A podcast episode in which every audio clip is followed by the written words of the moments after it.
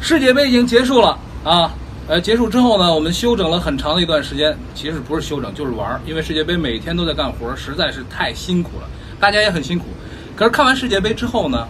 不管大家是不是关注，但是全世界范围内各种各样的体育比赛正在如火如荼的进行，什么英超啊，什么中超啊，什么 F 一啊，包括九月要开始的斯诺克，各种各样的比赛都没有停过，特别是最近的亚运会。